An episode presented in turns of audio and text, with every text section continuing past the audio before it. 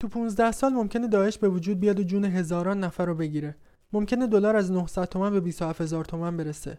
چیزی به اسم گوشی هوشمند بیاد که الان دارید باهاش پادکست گوش می‌دید. یونان ورشکسته بشه ژاپن سونامی بیاد چهار تا المپیک و جام جهانی برگزار بشه 2012 دنیا تموم بشه ارومیه خشک بشه و شخصیت های مهمی مثل نلسون ماندلا و استیو جابز از بینمون برن. پس 15 سال زمان کمی نیست. ولی یه شرکت 15 سال زمان و معلوم نیست چند ده میلیون دلار خرج کرد. تا آناناس صورتی بسازه. میوه‌ای که قرار نیست به درد هیچ کس بخوره. یا شاید هم قراره به درد همه بخوره.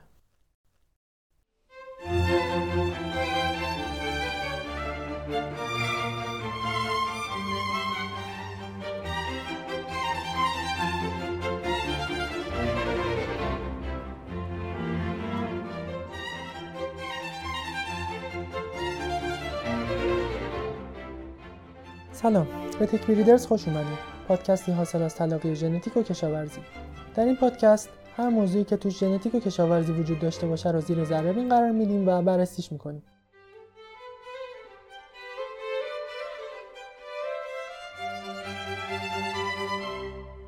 در اپیزود سوم از فصل اول ابتدا در اعماق سلولی املت درست می‌کنیم. بعد آناناس صورتی رو اختراع می‌کنیم و در آخر می‌فهمیم چرا ساخته میوه صورتی احمقانه نیست. با ما همراه باشید.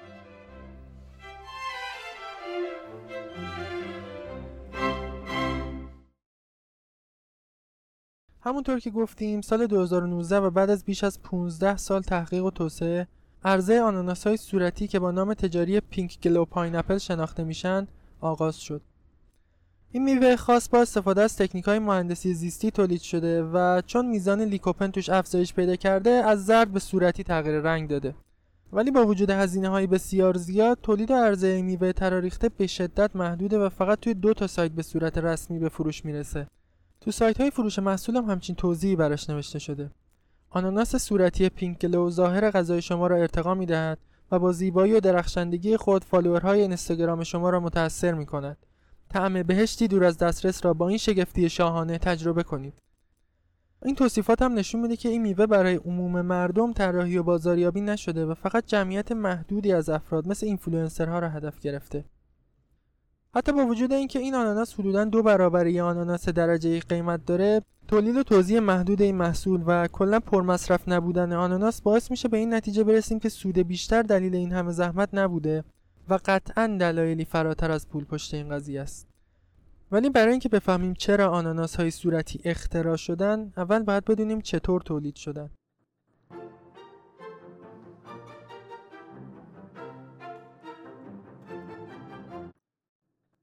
بنابر توصیف سازمان بهداشت جهانی Genetically Modified Organism یا همون GMO که ترجمهش میشه ارگانیسم های اصلاح شده ژنتیکی رو میشه به صورت ارگانیسم هایی تعریف کرد که در اونها مواد ژنتیکی یا همون دی ای به گونه ای تغییر کرده که این تغییرات به طور طبیعی و با جفتگیری یا ترکیب مجدد در طبیعت به دست نیومدن.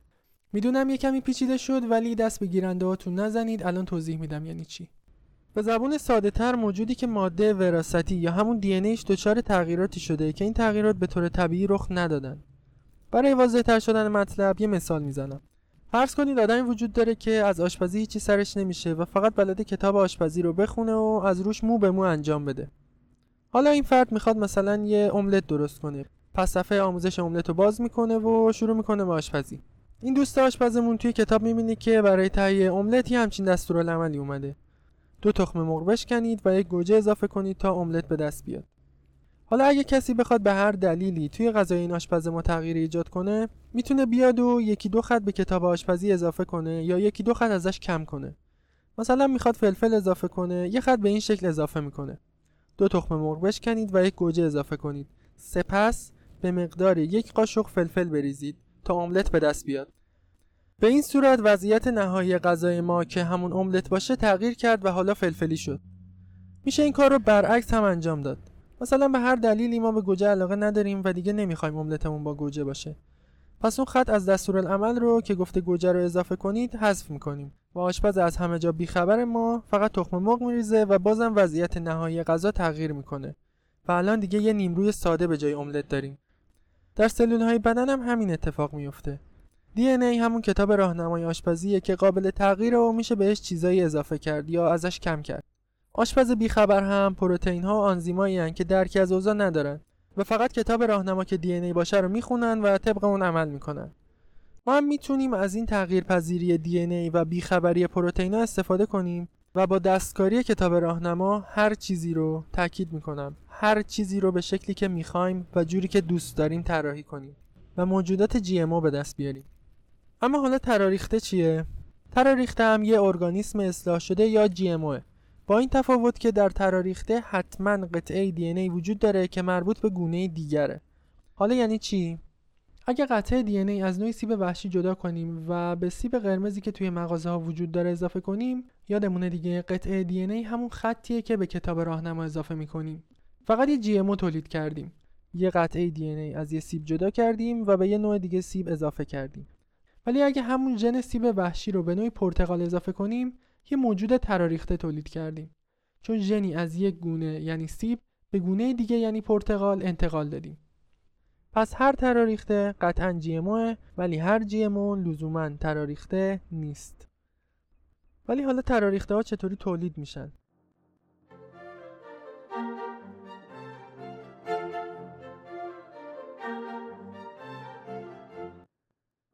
اکثر غذاهایی که امروز می‌خوریم با روش های سنتی اصلاح شدن.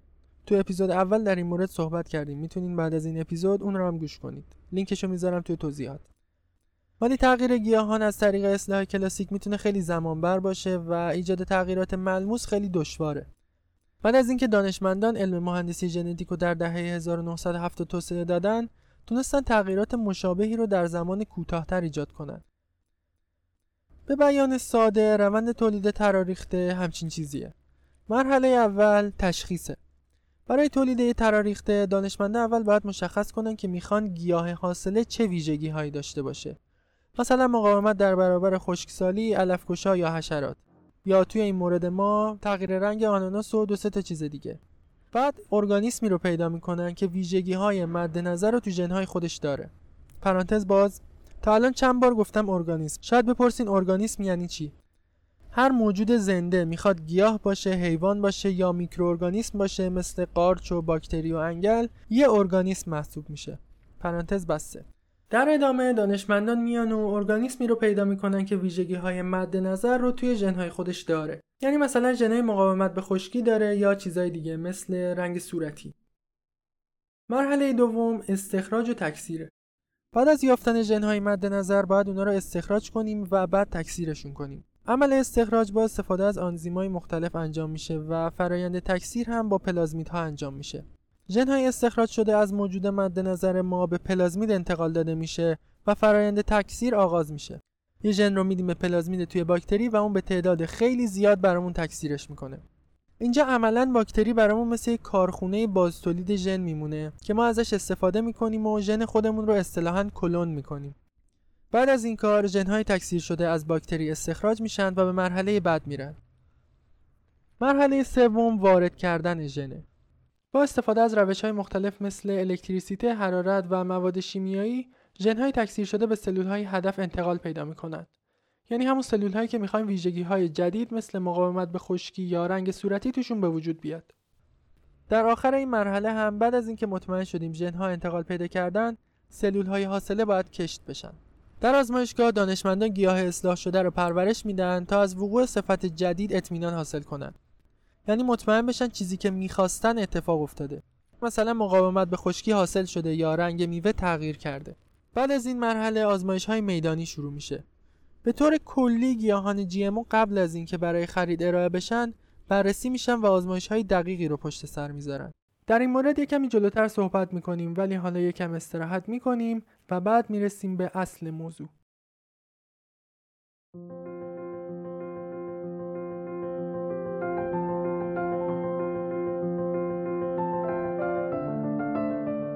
شاید برای هممون پیش اومده باشه که با خوردن آناناس حس کنیم زبونمون زخمی شده یا یه حالت قاچ خورده ای پیدا کرده. البته خوردن آناناس خیلی آسیب زننده نیست. دیر قورت دادنشه که مشکل سازه. دلیل این اتفاق وجود آنزیم بروملین در آناناسه. بروملین آنزیمی از نوع پروتئازه که کار این گونه آنزیم ها شکستن پیوند بین پروتئین هاست. زمانی که آناناس رو برای مدت طولانی در دهان خودمون نگه میداریم آنزیم بروملین شروع به شکستن زنجیرهای پروتئین مخاط دهان می‌کنه. مخاط دهان وظیفش حفاظت از زبان و دیواره دهانه. یعنی به عبارتی بروملین میاد لایه محافظ دهان رو پاره می‌کنه. بعد از اینکه این لایه محافظ از بین رفت بروملین به سطح زبان و دیواره دهان می‌رسه و شروع به تجزیه پروتئین های بافت سطحی اون می‌کنه. به این صورت زخمای کوچکی در سطح زبان و دیواره دهان به وجود میاد که باعث سوزش و درد میشه. البته بروملین به تنهایی عامل این درد نیست و اسیدیته بالای آناناس هم به کمک بروملین میاد و به افزایش فعالیت اون کمک می‌کنه. دلیل اینکه نمیشه از آناناس تازه در تهیه ژله استفاده کرد هم همینه. در تهیه ژله از ژلاتین استفاده شده که زنجیرهای پروتئینی به وجود میاره و فرم خاص ژله رو موجب میشه. ولی بروملین موجود در آناناس از تشکیل این پیوندها جلوگیری می‌کنه و ژله اصطلاحا خودش رو نمی‌گیره و شلوول میشه. ولی چرا آناناس های کنسروی این مشکل رو ندارن؟ در شرکت های تولید کمپوت آناناس میوه رو اول میجوشونن یا با بخار شدید حرارت میدن تا آنزیم بروملین از هم بپاشه و خاصیتش رو از دست بده.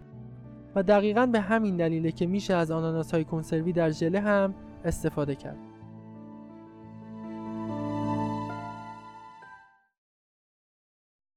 ولی آیا آناناس های صورتی ایمنن؟ بحث در مورد ایمنی گیاهان تراریخته و اصلاح شده خیلی طولانیه و ما اینجا نمی‌خوایم واردش بشیم. البته قطعا در یکی از اپیزودهای آینده بررسیش می‌کنیم ولی الان نه. ولی به طور کلی نتیجه قریب به اتفاق پژوهش های انجام شده روی گیاهان جی نشون میده که این گیاهان ایمنن و خطری برای انسان و محیط زیست ایجاد نمی‌کنن. در یه متاانالیز انجام شده روی 147 مقاله مرتبط با ایمنی محصولات اصلاح شده این نتایج به دست اومد. کاهش مصرف سموم شیمیایی تا 37 درصد، افزایش محصولات تا 22 درصد و افزایش سود کشاورزان تا 68 درصد. در سال 2016 هم گزارشی منتشر شد که تاثیر محصولات اصلاح شده بر سلامت انسان رو بررسی می‌کرد. این گزارش ادعاهای مربوط به محصولات اصلاحی و ارتباط اون با افزایش سرطان، بیماری کلیوی و غیره رو بررسی می‌کرد. به این صورت نرخ بروز بیماری هایی که گفتیم در آمریکا جایی که توش محصولات تراریخته مرسومن و انگلستان جایی که توش تقریبا جی ام مصرف نمیشه مقایسه شد و تفاوت خاصی بین این دو کشور مشاهده نشد. همچنین برخلاف محصولات غذایی معمول جی های موجود در بازار از نظر حساسیت زایی، قابلیت هضم و سمیت هم مورد آزمایش قرار می گیرن. در مورد آناناس های پینکلو هم همین بررسی ها انجام شد و در سال 2016 سازمان غذا و داروی ایالات متحده ایمنی و مغذی بودن این میوه را تایید کرد. اما چرا آناناس های صورتی اختراع نامیده میشن؟ و آیا نمونه های دیگری هم وجود داره؟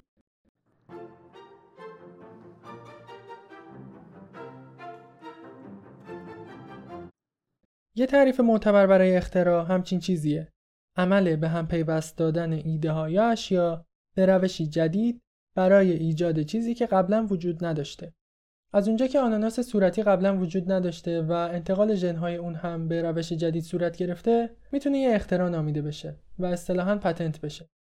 اما به جز آناناس Pinkglow نمونه های دیگری هم از گیاهان اصلاح شده ژنتیکی وجود دارن. مثل سیب های شرکت Arctic که هیچ وقت قهوه‌ای نمیشن. این سیب ها به روش خاموش کردن ژن یا همون gene silencing تولید شدن. در این روش ژن تولید کننده آنزیم پلی‌فنول اکسیداز که موجب قهوه‌ای شدن میوه ها میشه غیر فعال شده و دیگه آنزیمی وجود نداره که بخواد میوه رو قهوه‌ای کنه.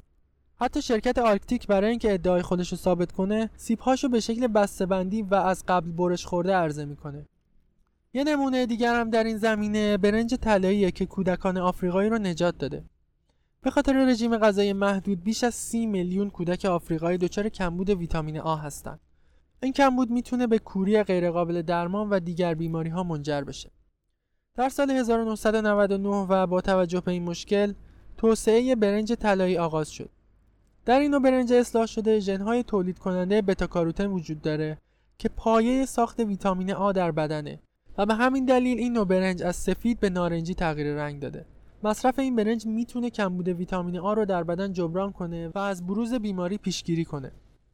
نمونه آخرم که میشه گفت از همه مهمتره پنبه تراریخته است که صنعت پنبه رو نجات داده. پنبه گیاهیه که به راحتی مورد حمله حشرات قرار می‌گیره و به سنپاشی مداوم و شدید احتیاج داره. این سنپاشی باعث میشه که حشرات به الیاف سفید پنبه حمله نکنن و ارزش اون از بین نبرن. ژنهای باکتری باسیلوس تورنژینسیس سمومی در سراسر گیاه تولید می‌کنند که برای حشره کشنده است ولی برای انسان بیزرره با اختراع پنبه بیتی که دارای ژنهای تولید سمه کشاورزان احتیاج بسیار کمتری به سم داشتن و بافت پنبهشون هم با کیفیت باقی میموند. ولی وقتشه که به سوال اصلی پاسخ بدیم. واقعا چرا به آناناس های صورتی احتیاج داریم؟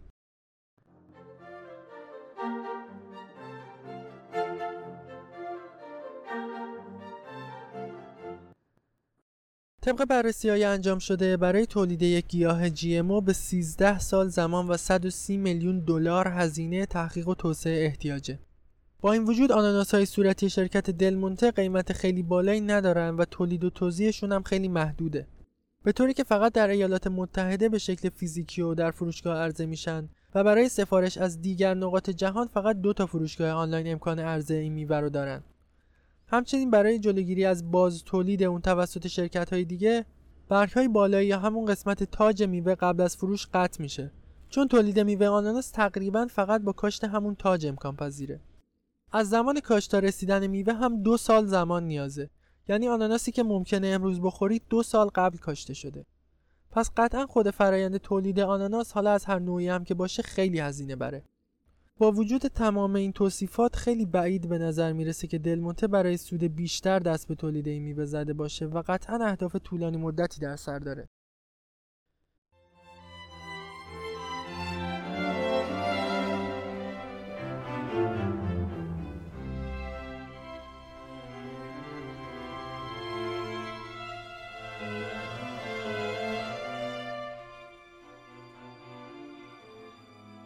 به نظر می‌رسه این شرکت با این ریسک قصد داره جایگاه محصولات اصلاح شده در جامعه رو بهبود ببخشه. چون به طور کلی دید بسیاری از مردم نسبت به جی ها منفیه.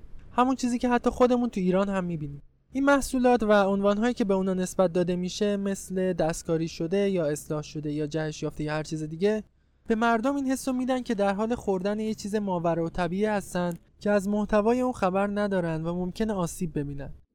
در نظرسنجی مرکز تحقیقات PEW از خریداران مواد غذایی در سال 2015 57 درصد از بزرگسالان اعلام کردند که معتقدند خوردن غذاهای اصلاحی ایمن نیست.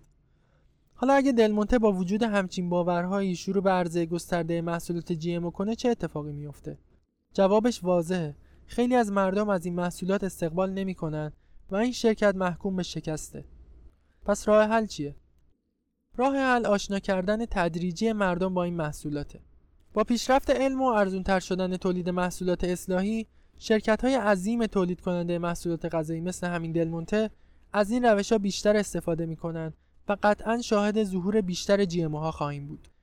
هرچند روش های اصلاح نباتات استفاده های خیلی بیشتری از تولید میوه های خاص دارند ولی محصولاتی مثل آناناس صورتی می‌تونن ذهنیت مردم نسبت به محصولات اصلاح شده مثبتتر کنند و اونا رو برای آینده آماده کنن دلیل احتیاج ما به آناناس های صورتی هم همینه. این میوه مردم رو با دنیای بیوتکنولوژی آشنا می‌کنه و ترس اونا رو نسبت به این محصولات از بین می‌بره. پس شاید تولید آناناس صورتی بیهوده به نظر برسه. ولی این میوه اینستاگرامی قصد داره دریچه‌ای باشه برای آشنا کردن مردم با آینده اصلاح شده. چون آینده از آن علم ژنتیکه و این اجتناب ناپذیره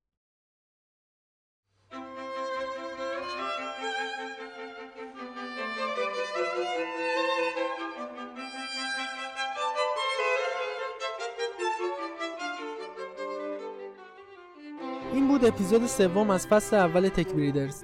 این اپیزود در پاییز 1400 ضبط و منتشر شده و سازنده اون من محمد علی مشهدی هستم.